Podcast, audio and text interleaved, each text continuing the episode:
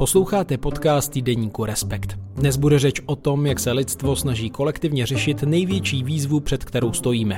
A tím je zastavení postupující klimatické změny, poháněné vypouštěním skleníkových plynů, předtím než se situace lidstvu zcela vymkne z rukou a zahřívání planety dosáhne extrémní úrovně se všemi důsledky, které to sebou nese od nebývalých projevů počasí po nevratné změny velkých planetárních systémů, jako jsou ledovce, pralesy či oceány.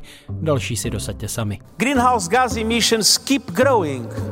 Global temperatures keep rising. And our planet is fast approaching tipping points that will make climate chaos irreversible. We are on a highway to climate hell with our foot still on the accelerator. Máme za sebou další klimatickou konferenci O S N. Nulový pokrok ve snižování emisí a průlom v otázce klimatických kompenzací pro chudé země postižené dopady změny klimatu. Vítězství, nezdar, neúspěch, historická dohoda, co přinesla jednání na C O P dvacet sedm v egyptském Šarm aš-Šajchu. Jak čtou různí aktéři její závěry a proč mnohé výsledek překvapil. O tom uslyšíte od jednoho vládního vyjednavače, pozorovatelky z nevládní organizace a vědeckého novináře Respektu. Podnětný a objevný poslech vám přeje Štěpán Sedláček.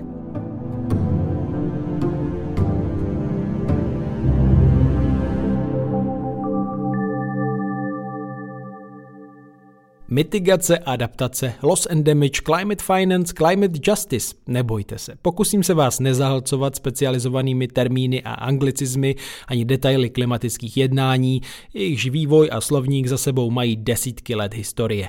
Ale pokusím se vypíchnout to podstatné, co se během dvou týdnů v Egyptě událo. Sám jsem jako reportér absolvoval několik minulých klimatických konferencí smluvních stran rámcové úmluvy O S N o změně klimatu, známých pod zkratkou C O P. Letos tedy C O P dvacet sedm. C O P dvacet sedm. Sharm al-Sheikh, Egypt. Jsou to velká setkání politiků a diplomatů z více než sto devadesát zemí, podnikatelů, vědců, aktivistů, umělců, novinářů, lobbystů a mnoha dalších lidí ze všech koutů planety v kulisách, které se mění podle pořadatelské země. Je třeba mít na paměti, že tyto akce navazují na předešlé ročníky a jsou vyvrcholením celoročních jednání, kdy vyjednavači spolu s politiky vystoupí na scénu před světovou veřejnost a snaží se dokázat, že v ochraně klimatu někam pokročili. Na závěrech summitu se musí všechny země s rozdílnými podmínkami, zájmy a pozicemi shodnout jednomyslně, což je často herkulovský úkol, o to složitější v aktuální nelehké geopolitické situaci.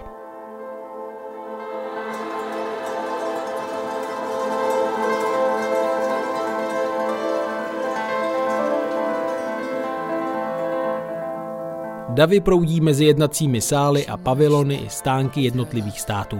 Celá akce tak trochu připomíná veletrh, kde se ovšem řeší změna klimatu z různých úhlů pohledu. Mnozí tam také vyjadřují svá stanoviska, radost i frustrace ve formě hlasitých happeningů a protestů. Letos v Egyptě ale byla situace trochu jiná v porovnání s tím, jak to vypadalo třeba loni ve Skotsku. A teď nemám na mysli klimatické podmínky. Pořadatelská a předsedající země má totiž poměrně zásadní vliv na podobu, průběh i úspěch klimatických jednání, což se letos podle účastníků jasně ukázalo. Now is the time to act. Together we can heal Mother Earth. Together for implementation. Welcome to Egypt. Se to odehrávalo v Egyptě, což je prostě represivní země a hodně se kolem toho kopu debatovalo o tom, že v Egyptě je šedesát tisíc politických vězňů. Jitka Martinková sledovala jednání v Egyptě jako pozorovatelka za klimatickou koalici, což je platforma, která sdružuje desítky českých nestátních neziskových organizací. Znamená to, že tam vlastně nebylo vůbec možné, aby probíhaly nějaké protesty nebo demonstrace. Paralelně s tou konferencí v těch ulicích vlastně se nedělo vůbec nic, na rozdíl od Glasgow, kde prostě byly desetitisíce nebo statisícové davy lidí, třeba během té demonstrace, která se konala uprostřed toho skotského kopu. Celá role nějaké občanské společnosti byla limitovaná na to, co se teda povedlo zorganizovat uvnitř té konference. I tam byly poměrně přísná pravidla pro to, aby se tam mohlo ně, něco konat z těch demonstrací nebo z těch manifestací, tak všechno to muselo být nahlášené, muselo to být oznámené. A my jako lidi z, z těch nevládních struktur, tak jsme třeba dostávali různé varování, jako že nemáme třeba nosit na tričkách nějaké politické vzkazy, že třeba i symboly anarchismu a podobně jako věci, které nám tady můžou připadat banální, takže by mohly být problém, ať se toho vyvarujeme. Chodili různé varování, že třeba shromáždění víc než pěti lidí, pokud se nějakým způsobem jako chová manifestačně nebo něco jako politického třeba vyjadřuje venku, tak už může být vnímáno jako demonstrace nebo nepovolená demonstrace a jako ta atmosféra kolem toho byla vlastně až jako nepříjemná. A druhá věc je to, že to samozřejmě konání konference bylo ze strany Egypta použité jako whitewashing vůbec toho represivního státu a tady v tom rozměru byla ta konference odlišná poměrně diametrálně a myslím si, že to byla chyba, no, že se to konalo v Egyptě a že to otvírá do budoucna poměrně důležitou otázku toho, jak vůbec vybírat ty hostitelské země a zda tam zahrnout třeba i nějaký takový lidskoprávní rozměr. Na popsané praktiky narazil také český vyjednavač Jan Dusík, který působí na Ministerstvu životního prostředí, coby náměstek pro řízení sekce ochrany klimatu.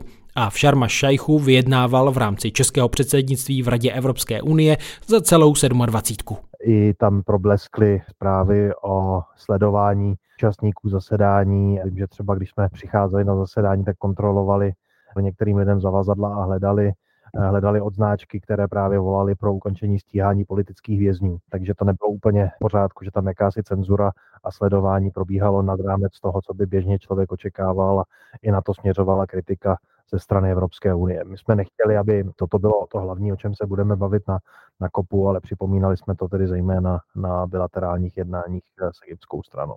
Egypt ale podle pozorovatelů i vyjednavačů zásadně ovlivnil i průběh jednání a jejich výsledek, kdy se na jedné straně podařilo vyjednat vznik fondu na kompenzaci za ztráty a škody způsobené změnou klimatu pro chudé ohrožené země, ale ve snaze rychle omezit emise a omezit oteplování na hranicích stanovených Pařížskou dohodou moc nepokročil. A nepodařilo se ani deklarovat, že je do budoucna třeba utlumit vedle uhlí využití i dalších fosilních paliv, tedy ropy a zemního plynu. To, že ten kop probíhal v Africe, byla to rozvojová země a myslím si, že i z toho, jak to třeba dopadlo, tak je hodně vidět, že tam byl tlak právě na ty témata finanční pomoci, na to téma ztrát a škod a myslím, že se hodně do toho jednání propisovala ta pozice vůbec těch rozvojových zemí. A jak se egyptské předsednictví jevilo z pohledu evropského vyjednavače Jana Dusíka? Egypt od začátku říkal, že jsou africký kop a prezident kopu, minister zahraničí Šukri, také vystupoval s tím, že prostě tento kop musí přinést pokrok zejména pro Afriku.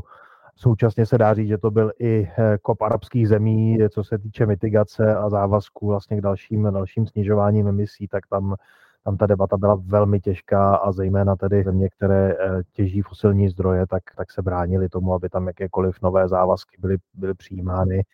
A myslím si, že ani egyptské předsednictví se nechovalo nestranně, že spíše tedy naslouchalo více těmto bližším a možná i méně silným hlasům v tuhle chvíli. Nepodařilo se tam dostat věci, které jsme tam také chtěli, zejména silnější jazyk ohledně odchodu od fosilních paliv nebo stanovení toho, že by v souladu s I P C C měly světové emise kulminovat do roku dva tisíce dvacet pět. Byla tam poměrně silná podpora, překvapivě třeba i Indie se přimlouvala za to, aby tam byl explicitně ten odchod od fosilních paliv, přidala se Amerika, Kanada a celá řada dalších zemí. Ale bylo zřejmé, že předsednictví prostě to vyhodnotilo, že na tom není shoda a je to kontroverzní a tudíž to tam dávat nebudou. Jenže pozice vyspělých evropských zemí se podle Jitky Martinkové mnohým jevila tak trochu pokrytecká. Myslím si, že se tam hodně propsala ta situace na Ukrajině a že bylo vidět, že spoustu zemí vlastně teď řeší otázku energetické bezpečnosti a spoustu zemí se snaží hledat nějaké nové zdroje fosilních paliv. A takže to, co třeba tam bylo hodně kritizováno, bylo i to, jak političtí lídři z Evropy jezdí už od února, od začátku války na Ukrajině do Afriky a snaží se tam uzavírat vlastně nové obchodní kontrakty na dodávky fosilních paliv a zároveň i fosilního plynu. A zároveň Egypt je jedna z těch zemí, do které se vlastně jezdí a s snahou nějaké takové kontrakty odevřít. Tak si myslím, že se to hodně podepsalo na tom, že i třeba ten Egypt jako pořadatelská země neměl úplně zájem ta fosilní paliva třeba do té deklarace vůbec jako vnášet. Tam proběhlo několik verzí toho závěrečného dokumentu, o kterých se vyjednávalo ve snaze najít nějakou tu finální podobu a Egypt tam jako pořadatelská země vlastně ani jednou nezařadil tu silnější verzi o tom, že je třeba utlumit nejenom to uhlí, ale i ta ostatní fosilní paliva, Takže za to byl taky hodně kritizován, že vlastně ani to předsednictví nebylo úplně nestranný arbitr, ale že se snažilo vlastně ta jednání možná trochu vést i ve prospěch toho plynu. V jistém smyslu to symbolizovala i účast českého premiéra Petra Fialy na klimatické konferenci. My government plans to phase out coal, focusing on renewable and nuclear energy and maximizing energy efficiency and savings. Hovořil o českých i evropských klimatických plánech, zároveň tam připomenul, že evropské země jsou teď pod vlivem války na Ukrajině nuceny využívat víc fosilních paliv, než předpokládali. Oznámil nějaké vlastně pokroky, které Česká republika chce udělat v rámci té ochrany klimatu. Oznámil tam, že začneme přispívat do toho zeleného klimatického fondu a že přistoupíme k té dohodě snížit emise metanu o třicet procent do roku dva tisíce třicet. Což zase si myslím, že je hodně práce právě toho týmu vlastně na tom M Ž P a té delegace, to, že připravili tady, tady ty věci. On je tam v podstatě jenom oznámil, ale co mě přišlo teda poměrně tristní, tak bylo to, že se tam potom fotil s katarským emírem a chlubil se vlastně uzavíráním nových kontraktů na dodávky opět fosilního plynu a myslím si, že od pana Fialy to nebylo úplně jako pro klimatický postoj a to, to bych trošku hodnotila negativně, ale jinak ta práce toho vyjednávacího týmu si myslím, že byla skutečně dobrá. Ono je to samozřejmě pochopitelné v rámci té energetické krize v Evropě, ale tam třeba probíhala hrozně zajímavá diskuze a taková kampaň Don't Gas Africa, a kdy se vlastně lidé z Afriky snažili upozornit na to, že právě hodně lidí z Evropy tam jezdí do Afriky teď schánět nové kontrakty právě na plyn a na ropu. A právě tady ta kampaň se snažila upozornit na to, že to znamená stavbu nové fosilní infrastruktury, kterou si třeba podle energetické agentury, Mezinárodní agentury pro energii už nemůžeme dovolit v rámci nějakých těch schůdných emisních křivek. A zároveň to znamená bohatnutí lidí, kteří už bohatí jsou a neznamená to vlastně vůbec spravedlivou transformaci Afriky v rámci té energetiky. A nepřinese to třeba nic ani těm místním komunitám. Myslím si, že Guardian vydal nějaký článek někdy během kopu o tom, že spoustu těch nalezišť právě těch fosilních paliv v Africe taky i třeba pod deštnými lesy v Kongu a že vlastně ta těžba by znamenala i devastaci třeba těch ekosystémů. A to znamená, byla tam poměrně silná reakce na to, co bylo vnímáno jako pokrytectví Evropy, že Evropa tam na jednu stranu prosazovala poměrně přísný přístup ke snižování emisí a snažila se tam hájit ten cíl jeden a půl stupně, ale ve chvíli, kdy tady máme nějaký problém s dodávkami energií, tak uh, najednou to používáme jako argument vlastně k otvírání třeba nových fosilních nalezišť nebo nějaké výstavby nové fosilní infrastruktury, která ještě neexistuje.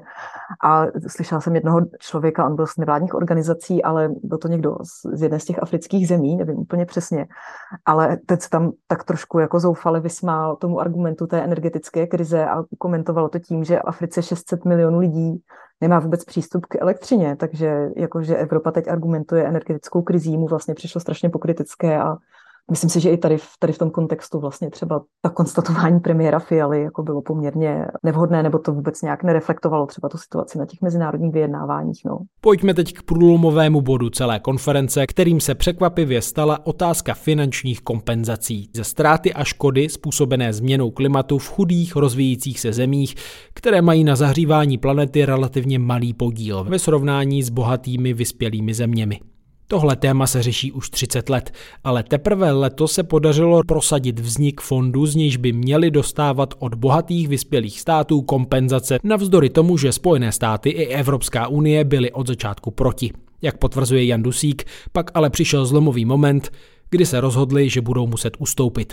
Ten moment byl ve středu večer toho druhého týdne, kdy v podstatě bylo jasné, že ve chvíli, kdy se nepřipustí to, že vznikne na tomto kopu nový finanční nástroj, takže ten kop může reálně skončit bez jakéhokoliv závěru. Kritika, která by se svezla do velké míry i na Evropskou unii, že ona byla ta, která vlastně zabránila tomu, že, že by se ta historická nespravedlnost toho, že dnes zranitelné rozvojové země trpí za, za emise způsobené někde úplně jinde, takže by se vlastně nenarovnala a je otázka, jak by vůbec dál celá klimatická jednání postupovala. Čili my jsme vydefinovali nějaké podmínky, za jakých jsme ochotní souhlasit tedy s tím, že by se takový fond zřídil a šli jsme na ně tedy na to noční zasedání plenární, kde jsme v podstatě otočili tu evropskou pozici z negativní do pozitivní a řekli jsme, takto jsme schopni na výstupu souhlasit a to byl asi ten game changer, který pak, pak nás posunul dál.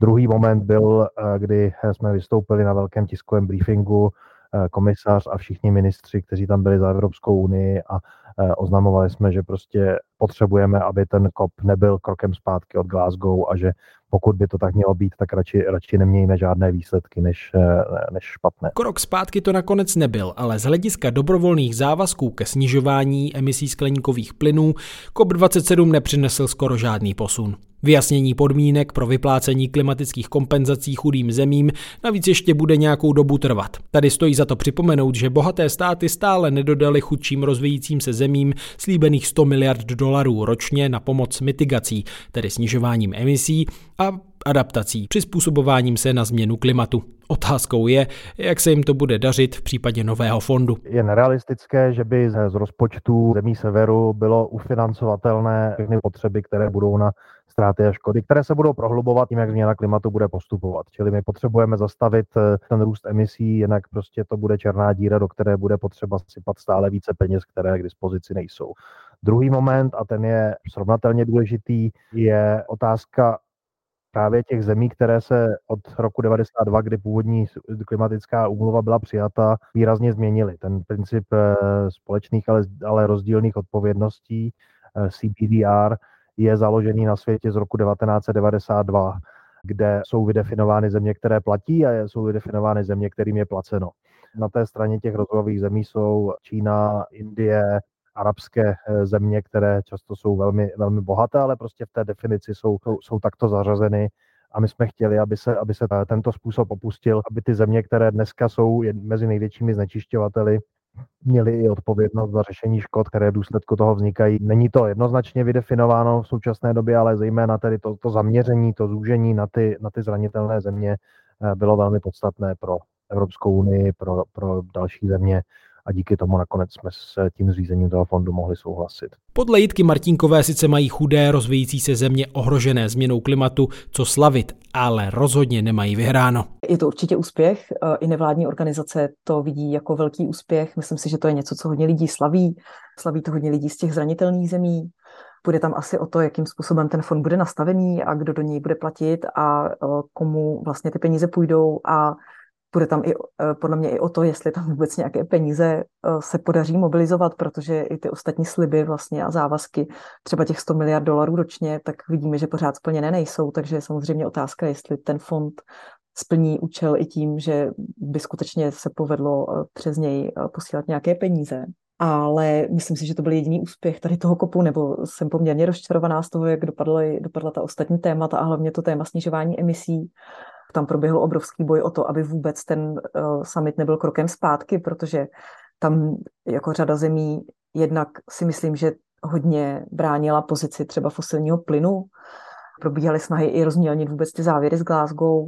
Pak tam probíhaly i snahy rozmělnit vlastně tu deklaraci o útlumu uhlí a o ukončení dotací pro fosilní paliva. Tady ta jako vágní definice z loni se tam jako musel svádět do poslední minuty boj o to, aby se prostě ještě neoslabila, tak mně přijde, že je v podstatě jako hodně selhání toho kopu. Takže si myslím, že z hlediska snižování emisí je to skutečně poměrně selhání, a zároveň i ta výhra v oblasti ztrát a škod je, vlastně není jako racionální a úplná, pokud se nám nepodaří snížit ty emise, protože ta témata jsou propojená, a pokud se budou zvyšovat emise a nepodaří se omezit uh, nárůst té globální teploty, tak samozřejmě ty škody budou čím dál horší, a i fond pro čím dál jako horší a nákladnější škody nebude ani manažovatelný.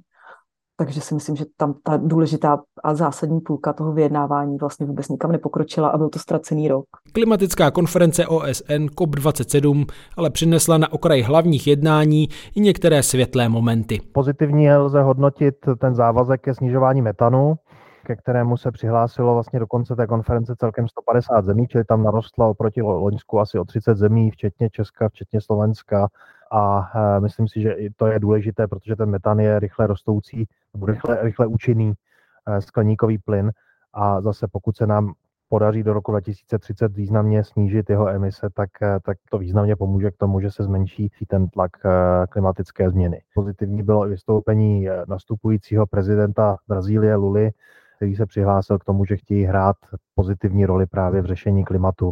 A to je asi změna kurzu, která, která do budoucna bude dobrá. Que o combate à mudança climática terá o mais alto perfil na estrutura do meu próximo governo. Bylo to moc, co člověk mohl vnímat alespoň s nějakou nadějí. On tam měl několik vystoupení a měl tam poměrně velký ohlas. Guardian to označil jako, že to je Obama letošního kopu, jak, s jakým nadšením byl loni sledovaný Barack Obama, tak letos tam podobné nadšení budil právě Lula. Já jsem se byla podívat na jedno vystoupení, kde, které bylo ohlášeno v nějakém, v nějakém debatním sále a mělo začínat asi za hodinu, ale už prostě hodinu předem tam stála ohromná fronta lidí, ohromný dav, který prostě chtěl na Lulu přijít, chtěli ho všichni vidět, chtěli ho slyšet. Pořadatelé pak oznámili, že ti lidé mají jít druhými dveřmi. Vypadalo to, že se vlastně dá jít druhými dveřmi do té stejné místnosti, ale bylo to do nějaké místnosti, v které se potom promítal ten Lulův projev jako ještě paralelně. A ve chvíli, kdy řekli, že bude možné Lulu vidět právě někde vedle, tak všichni ti lidé se najednou rozběhli a skutečně někteří opravdu běželi a naběhli právě do toho sálu, kde už ještě probíhala ale nějaká úplně jiná diskuze o oceánech a ti lidé úplně narušili prostě ten panel, protože všichni se tak strašně těšili na vystoupení právě Luly, že tam přerušili asi na deset minut prostě tu diskuzi a ti lidé, kteří tam do té doby seděli a poslouchali diskuzi o oceánech, tak jenom nevěřícně jako zírali, co se děje, pak jim to asi někdo řekl, proč tam všichni tak běží. Bylo vidět, že se tam vlastně všichni smáli, jo? Nikdo se ani jako nezlobil, nikdo vlastně nebyl nějak jako rozhořčený, jako bylo vidět, že ve spoustě lidí je obrovská úleva z toho, že v té Brazílii se ty poměry změnily a myslím si, že skutečně ten Lula byl jeden z těch mála nějakých náznaků naděje, které na tom summitu proběhly. No. Tuvalu and many islands are struggling to cope with sea level rise that exacerbates. Zaujalo mě, že tam poprvé vlastně za dobu vyjednávání jeden stát vystoupil s tím, že by chtěl a vyzvat ostatní, aby přistoupili mezinárodní úmluvě o odchodu od fosilních paliv. Ona je zatím celá velká kampaň, jmenuje se to Fossil Fuel Non-Proliferation Treaty a je to něco, co podporuje jednak Evropský parlament, Vatikán, celá řada měst na světě, ale i víc než sto laureátů Nobelovy ceny a prostě stovky vědců a stovky nevládních organizací. Je to něco, co podle mě je právě to, na čem se svět potřebuje shodnout, aby došlo k nějakému snižování emisí v takové míře, v jaké potřebujeme. A to bylo Tuvalu, které jako druhý stát na světě teprve vůbec k té uh, Fossil Fuels Non-Proliferation Treaty přistoupilo. V září přistoupilo ještě Vanuatu.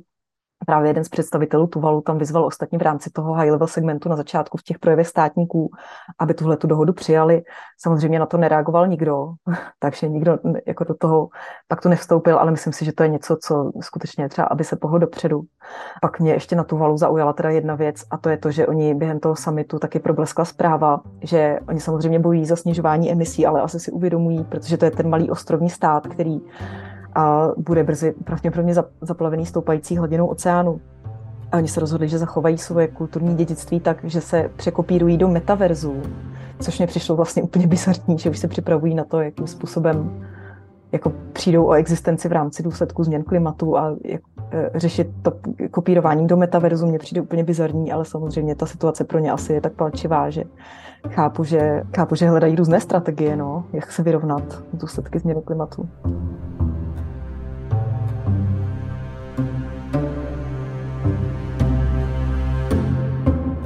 Tak to bylo ohlédnutí na konferenci C O P dvacet sedm očima jejich účastníků Jitky Martinkové a Jana Dusíka. V závěrečné části dostane slovo můj kolega Martin Uhlíř, který napsal do Respektu článek s titulkem Klimatický summit, historická dohoda nebo ztracený rok. Ten vám doporučuji k přečtení, ale když tě tady mám, tak k čemu ty se přikláníš, Martine? Tak ten článek byl psán vlastně až po konci toho summitu, takže on je na webu našem, je tam vlastně odemčený. Do čísla nebylo možné ho dát, protože byl napsán až po uzávěrce. A čemu se přikláním? No, nevím, jestli se dá říct úplně ztracený rok, ale každopádně historická dohoda je trošku asi příliš nadnesená vzhledem k tomu, že ano, tak myslí se tím to, že vlastně vznikl nový fond na pomoc rozvojovým zemím pro takzvanou agendu loss and damage, ztráta škod, to znamená, když je někde nějaká přírodní katastrofa způsobená obecně změnou klimatu, třeba hurikán s tím, že jejich frekvence se zvyšuje, přicházejí čím dál častěji, tak by se z toho fondu měly krýt ty přímé škody, třeba zničené domy a infrastruktura a podobně. Historické to teda je v tom smyslu, že ten fond vznikl a bude tedy tady s námi po další zřejmě desítky let. Budou do něj přispívat vyspělé země a ty nejchudší bez něj měly čerpat, nebo chudé státy. Čili v tomto smyslu jako je to možno označit za historické, ale problém je, že na těchto summitech se vždycky něco dohodne a pak se to nesplní a dohodne se něco jiného a to se prohlásí za úspěch. Takže každý ten summit končí jakoby úspěchem, ale ty minulé závazky nejsou plněny. Když chviličku zůstaneme ještě u toho fondu, tak tam sice víme, že by nějaký fond tedy měl vzniknout, ale moc dalšího asi tam vyjasněno není, že? Ano, no se to vlastně původně ta agenda ztráta škod se dostala na jednání summitu až, nebo těchto pravidelných klimatických summitů až letos v Egyptě a dostala se tam s tím, že se to bude dva roky řešit, dva roky o tom jednat, jak to bude vypadat, jak tedy se bude vyspělý svět na těch krytí těch ztrát a škod podílet na těch vlastně kompenzacích. Ale tlak těch rozvojových zemí byl obrovský na to, aby prostě ten fond vznikl už letos a do těch dvou let, aby z něj už proudily peníze do toho rozvojového světa, aby se neřeklo za dva roky to, kde jsme teď, že teda vznikl fond a co dál. Takže on vlastně, protože ty vyspělé země se tomu dost bránily, jeho vzniku navrhovaly jiné mechanismy, jak tedy ty ztráty a škody chtít a nakonec kromě těch jiných mechanismů v posledních hodinách té konference souhlasili se vznikem fondu, ale vlastně nikam dál to nepokročilo, takže je to taková jako prázdná schránka, neví se, jak přesně bude ten fond plněn, z jakých zdrojů a neví se dokonce ani to, kdo z něj bude profitovat, protože jednou z podmínek Evropské unie bylo, že by z něj neměla profitovat Čína, naopak by do něj měla přispívat. Čína bude už na konci dekády možná i z historického hlediska větším znečišťovatelem atmosféry skleníkovými plyny než Spojené státy, takže by to bylo nespravedlivé. No, takže proto trvala na tom, že bude vyhrazen pro ty nejchudší a nejohroženější státy, ale v té současné klasifikaci do této kategorie nespadá třeba Pákistán, kde byly katastrofální povodně letos, takže to úplně nedává smysl a prostě zatím žádné podrobnosti nejsou známy a musí se prvé dojednat. Když se podíváme na jedno z těch klíčových témat, tak vedle toho, že se tady jedná o nějakých klimatických kompenzacích nebo reparacích, jak by se to asi taky dalo nazvat, nebo o financích na přizpůsobování se na probíhající dopady změny klimatu, tak ta klíčová otázka je tedy omezení emisí, protože teplota stále roste a vlastně i emise skleníkových plynů rostou. Koncentrace skleníkových plynů v atmosféře se stále zvyšuje. Tak nasvědčuje ta letošní konference na to, že by ten trend se mohl zvrátit, že bychom se přiblížili opravdu na vrchol té křivky, kdy začnou ty emise klesat, na což tedy čekají všichni a je to vlastně i klíčový cíl Pařížské dohody, kterou se snaží státy plnit. To byla ta vlastně historická dohoda, na které se teď rok od roku dál pracuje. No tak on ten vrchol jednou nastane a ty emise klesat začnou. Bude to možná už v této dekádě nebo nejpozději zřejmě v příští.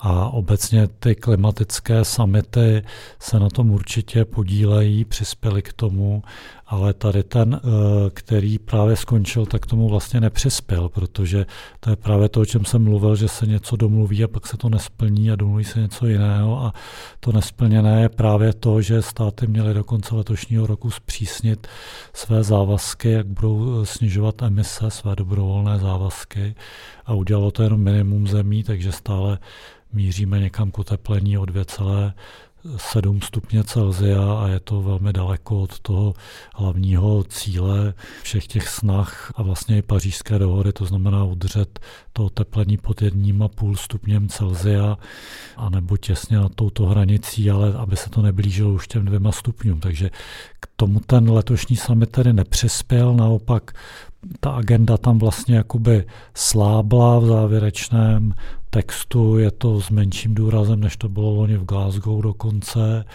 a vlastně nikdo jako neřeší moc to, že státy vlastně ten svůj slib nedodrželi. Nicméně tedy stále spolu jednají a nějak jsou ochotné pokračovat v plnění Pařížské dohody, to je ta zpráva. No ale zároveň je, je ta zpráva i v tom, že letos některé země, třeba Čína nebo Indie, už začaly signalizovat, že bychom měli ten jeden a půl stupňový cíl opustit, protože je nesplnitelný. Oni mají pravdu, on nesplnitelný bohužel je, protože tady prostě dvacet let váháme a přešlapujeme tak trochu na místě.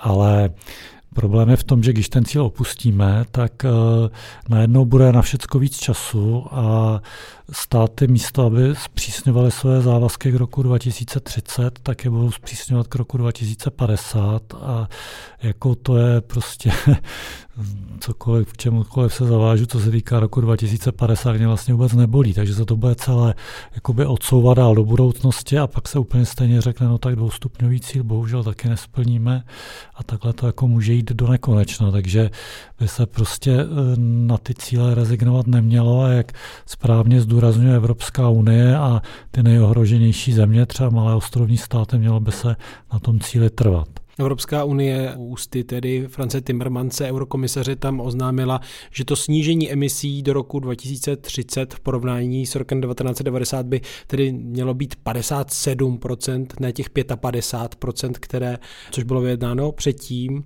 Tak překvapilo tě to? Je to jako opravdu významné navýšení ambic, nebo jak to hodnotíš? No mě to nepřekvapilo, protože už před tím summitem se mluvilo o tom, že vlastně z těch současných politik, které už jsou buď schválené, nebo před schválením, tak vyplývá, že někdo spočítal, že, to, že, že k tomuhle tomu, jak se snížení těch emisí o těch padesát sedm procent dojde, takže vlastně Evropská unie slibuje něco, co už vlastně jakoby si, si uvnitř sebe sama vyjednala a já ji za to nekritizuju, jako je, je dobře, že prostě aspoň s tímhle malým slibem přišla a ukazuje se vlastně na tom, jak je to těžké, že víme, jak ten těch padesát pět procent, jak těžké to bylo dohodnout, jaký proti tomu byl odpor, jak dlouho se to vlastně schvalovalo a teď najednou se to má zpřísňovat. To je právě bohužel jako celá ta, nechci použít slovo beznadějnost, ale obtížnost toho boje s tou klimatickou změnou a snahy snížit ty emise tak, aby ještě ty cíle byly splnitelné, protože času už je strašně málo, hrozně jsme ho ztratili a jsou potřeba opravdu jako velmi drastická omezení emisí. To znamená, že ani Evropská unie, byť je lídr, tak vlastně těch padesát sedm procent nestačí. Nevládní organizace požadují asi šedesát čtyři nebo šedesát pět procent a to už prostě je velmi těžko dojednatelné. Ono to taky vyplývá z toho, tyto přísné požadavky na Evropskou unii, že jestliže tedy, jak stojí v Pařížské dohodě, nemáme ve druhé polovině století už zatěžovat ovzduší žádnými skleníkovými plyny, má být dosaženo té klimatické neutrality, tak vyspělé státy, jako třeba právě Evropská unie, toho musí dosáhnout dřív než v roce dva tisíce padesát. Proto vlastně jako ty radikálnější požadavky znějí na ještě radikálnější omezení emisí než těch padesát sedm procent. Letos tam byla i významnější role té české delegace v rámci Evropské unie, která tam v rámci předsednictví Radě Evropské unie tedy vedla některá ta jednání spolu s Evropskou komisí, tak chceš nějak hodnotit tu českou stopu na kopu dvacet sedm? Bylo to významné? No já to úplně zhodnotit asi neumím, úplně jsem to nesledoval, ale nedostala se ke mně žádná významná kritika, takže myslím, že jsme se toho jako zhostili dobře, ale teď to je o to, co je to dobře. No tak Česko obstálo v tom, že dokázalo zajistit tu organizační složku, aby prostě partneři měli všechny podklady, aby se, se setkávali, aby ta jednání probíhala, jak mají, ale zároveň Česko určitě nebylo zemí s nějakou jako velkou vizí, což některé ty předsednické státy Evropské unie mají. A obstává za tebe Česko v té, v té své klimatické politice, jako samozřejmě je součástí Evropské unie, vztahují se na ní všechny ty společné závazky, ale je dostatečně ambiciozní. V průběhu té konference bylo slyšet i protesty třeba studentů tady v České republice, kritika některých nevládních organizací, tak Jaký je ten aktuální přístup české vlády? No já myslím, že určitě není dost ambiciozní, že náš přechod na obnovitelné zdroje by mohl být mnohem rychlejší, mnohem radikálnější. Všechny ty řeči, že tady není dost větru a slunce, vlastně jsou nesmyslné, protože jich možná není tolik jako větru v Německu a slunce v Itálii, ale pořád tady je prostě obrovský nevyužitý potenciál. Ty překážky jsou hlavně administrativní, stát vlastně až dosud jakoby aktivně bránil z ideologických důvodů rozšíření i těch dobrovolných aktivit. Když si někdo chce dát na střechu solární elektrárnu, tak stát mu vlastně házel cíleně klacky pod nohy. Měli jsme tady lidi jako Alena Vytázková a podobně. Čili to je prostě katastrofa, ta česká politika. Teď se to asi trochu mění, protože máme tady energetickou krizi a i vláda pod vedením O D S, která tomu nikdy nefandila, tak vidí, že jednak tady je dnes ke klimatu jako mnohem otevřenější a vstřícnější, než byla dříve. A jednak vidí, že prostě je to jako nejjednodušší cesta z této krize urychlení právě obnovitelných zdrojů, jako je rychlá a technicky v celku zvládnutá. Ono dříve se hodně mluvilo o navyšování energetické účinnosti, ale řekl bych, že slovo úspory, tak o těch se tak často třeba nemluvilo, že to politici asi viděli jako téma, které se nedá prodat, ale přijde mi, že teď v té energetické krizi si vlastně trochu podávají ruce, ta klimatická, energetická, že to je výhodné na obě strany. Vidíš to taky tak? No určitě se podávají ruce, určitě je to výhodné na obě strany. Ohledně těch úspor se trošku bojím, že až ta největší krize přejde, tak se na to šetření zase zapomene, ale doufám, že jaksi aspoň větší drive na takové věci, jako je zateplení domů a tak, že to zůstane. Když se ještě vrátím k tomu přešlapování na místě před těmi ambiciozními cíli, kdy pak, když už se čas nachýlí, tak se řekne, no a už to nestihneme, tak ono těch argumentů, proč opravdu využít toho časového okna, je hodně, od tedy extrémních projevů počasí, které budou silnější, častější, jak nasvědčují i zprávy mezivládního panelu pro změnu klimatu, ale i o těch hrozících bodů zlomu, jejich překročení, vychýlení, řekněme, celých velkých dílů toho celoplanetárního systému, ať už je to proudění oceánů nebo vychýlení ledovců, lesů a tak. Za tebe co je takový jako hlavní argument, proč opravdu to okno využít? Těch argumentů je celá řada. Jeden z nich je asi, že ta klimatická změna postupuje jako ještě rychleji, než jsme se obávali. Je to ještě horší, než se zdálo, že to bude rychlejší.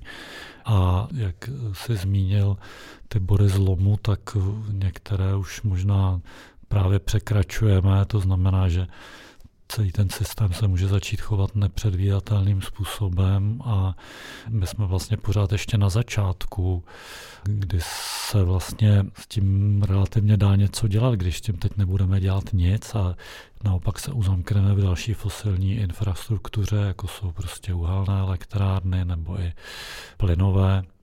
Tak, tak prostě v ní budeme uzamčeni desítky let a budeme ten problém dál rozhoršovat a, a můžeme se opravdu dostat kvůli různým obrovským migračním vlnám a podobným věcem na hranu přežití třeba západní civilizace, ne civilizace vůbec, čili lidi bohužel tahle vzdálená nebezpečí nejsou úplně nastaveni, aby včas reagovali, ale bylo by potřeba tohle naše omezení překonat a, a reagovat. Protože aktuálně když ta politická vůle na globální úrovni bude, tak je pořád v moci tu teplotu ovlivnit, ale pokud by došlo opravdu k vychýlení toho systému, tak už ztratíme nad tím vliv, je to tak? Ano, je to tak. Plně vliv na to nestratíme, ale prostě ten vývoj získá nějakou dynamiku, která může být pro nás hodně nebezpečná. No. Vlastně nepůjde to vrátit jako zpátky a nepůjde to už ani třeba brzdit tak, jako to jde teď brzdit. Kvůli těm zpětným vazbám a prostě uvolnění dalších plynů, které jsou někde nashromážděné. A... No třeba metan na dně moře, že jo, když by se masivně uvolnil, tak to je prostě obrovský příspěvek ke skleníkovému jevu, který může prostě se odehrát velice rychle a nebudeme ho mít vůbec pod kontrolou. Další tyhle ty body zlomu se týkají tání třeba ledovců v Grónsku, kdy se zdá, že ten proces už teď, jako, že jsme ten bod zlomu překročili, že už to nepůjde zastavit a ten, bude to samozřejmě trvat dlouho, ale nakonec prostě ten grónský ledovec možná i celý roztaje. Takže takhle, no. Někteří lidé dávají opravdu velkou energii do toho, aby se podařilo ta opatření včas naplnit, ale jsou i lidé, kteří už říkají, podívejte, to vlastně není realistické, ta cesta je opravdu k vyššímu oteplení a teď je třeba se připravit na ten náraz, který i ty společnosti, civilizaci čeká. Ty jsi novinář, který to nějak popisuje, věnuje se tomu, tak jak to vidíš ty svým, řekněme, realistickým pohledem? Co je pravděpodobnější z pohledu na tu dynamiku i těch sociálních vztahů, které kolem, a tu politiku kolem toho, která je? No tak, že se na to musíme připravovat, to nikdo nespochybňuje. To je celá ta agenda adaptací v rámci těch klimatických jednání. Mělo by na to jít nějaké významné množství peněz, zatím se to teda úplně neděje, ale jedná se o tom, takže se tomu budeme muset přizpůsobit. To mm, nikdo nespochybňuje, protože zatím ty koncentrace, ale i ty emise každoročně rostou, čili my vlastně zatím ten problém nebrzdíme, my ho pořád jako jenom ještě zhoršujeme a už teď je jako velmi vážný, že jo? Čili, čili že ta teplota poroste jako dlouho ještě, to je nepochybné a že to bude mít vážné důsledky, to je taky nepochybné, ale jako začínám být ve střehu, když někdo argumentuje, pojďme se soustředit na ty adaptace a nevěnovat se tolik tomu omezování emisí, protože to je prostě cesta do pekel, no, tak když ty emise porostou, tak jak jsme o tom už mluvili, může se to úplně vymknout z ruky, navíc ty dopady už můžou být tak vážné, že se tomu jako vlastně přizpůsobit nebudeme schopni, nebo my tady na západě možná jo, ale celé oblasti světa se můžou stát jako velmi obtížně obyvatelnými, lidi tam budou utíkat, budou tam samozřejmě se dostávat k moci různé náboženské milice nebo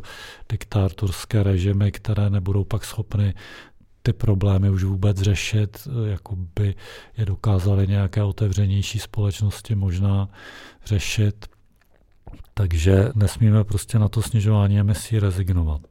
Úplně nakonec, kdyby jsi nasadil možná tak trochu růžové brýle a podíval se na tu uplynulou konferenci, tak je něco, co tě velmi potěšilo, nějaký příběh nebo nějaký posun, který si třeba nečekal? No tak vlastně mě překvapilo, nevím, jestli potěšilo, ale překvapilo mě to, že skutečně ten vyspělý svět se založením toho fondu pro ty ztráty a škody souhlasil, protože to se zdálo ještě před rokem, před dvěma, jako, že tudy cesta rozhodně nepovede a že je tedy ochoten nějakým způsobem opravdu tyto věci krýt. Tam zřejmě existují poměrně, nebo je to jedno z vysvětlení, proč je proti tomu takový odpor, že by to mohlo vést jako uznání vlastně té zodpovědnosti by mohlo vést jako ke eskalující spirále dalších požadavků a třeba i soudních sporů a podobně. Byť formálně ta zodpovědnost už je v rámcově úmluvě přiznaná, ale Ale zavázat se něčemu takovému jako není jen tak. A my jsme se k tomu zavázali. Budeme prostě možná navždy platit za klimatické katastrofy.